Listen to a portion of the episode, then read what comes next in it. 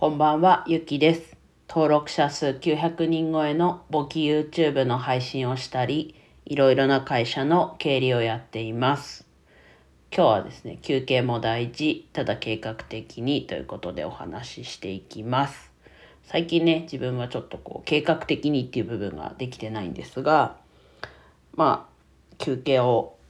ね、ちゃんと取らなきゃいけない時に取れてなかったり、取りすぎたりっていうことがあるので、まあ自分に向けてというか、自分の中での整理も込めて、ちょっとお話をしていきます。でなんだろうな、やれる時にね、一気にやろうってなると、まあやる時とやらない時の差がすごい激しくなるので、まあ淡々とやるっていうことを自分の中では心がけてるというか、まあもちろんやれる時にやるっていう気持ちもありつつも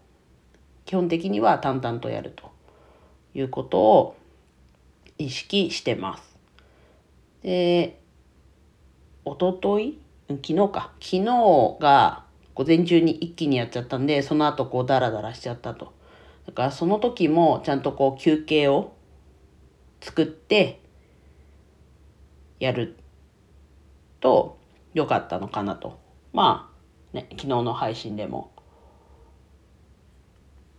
ちょっとね、そこの部分触れましたけど、で、続けてね、今日も、今日はちょっと朝活して、まあ疲れちゃって、帰ってきてから昼寝して、その昼寝が長かったと。まあ昼寝することはね、いいのかもしれないです。いい、いいとは思ってるんですけど、まあそこも時間を決めて、ダラダラせずに、何分とかちゃんと測るなりして休憩した方が良かったなと。でやることはやることというかやりたいことまあやることはまあ山積みというかですがですがじゃないですね。山積み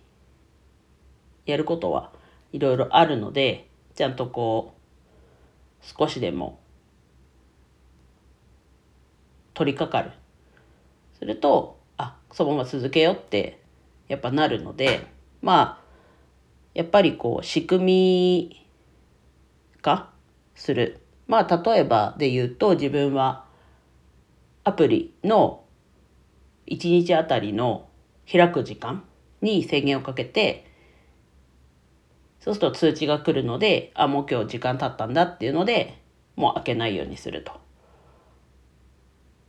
いうようなことを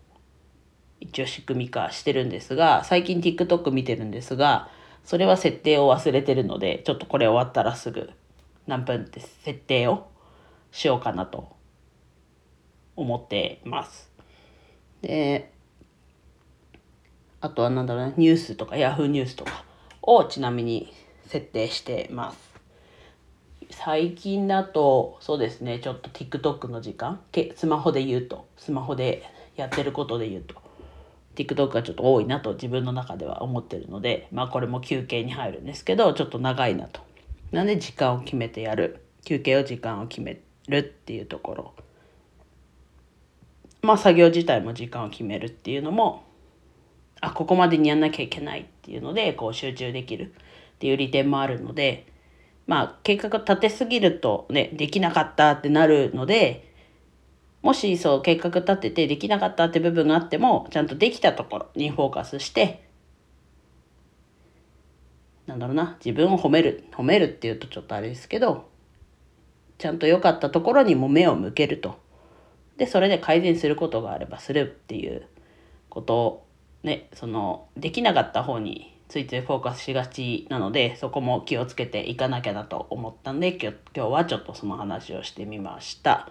では以上です。今日も一日楽しく過ごせましたでしょうか？ゆきでした。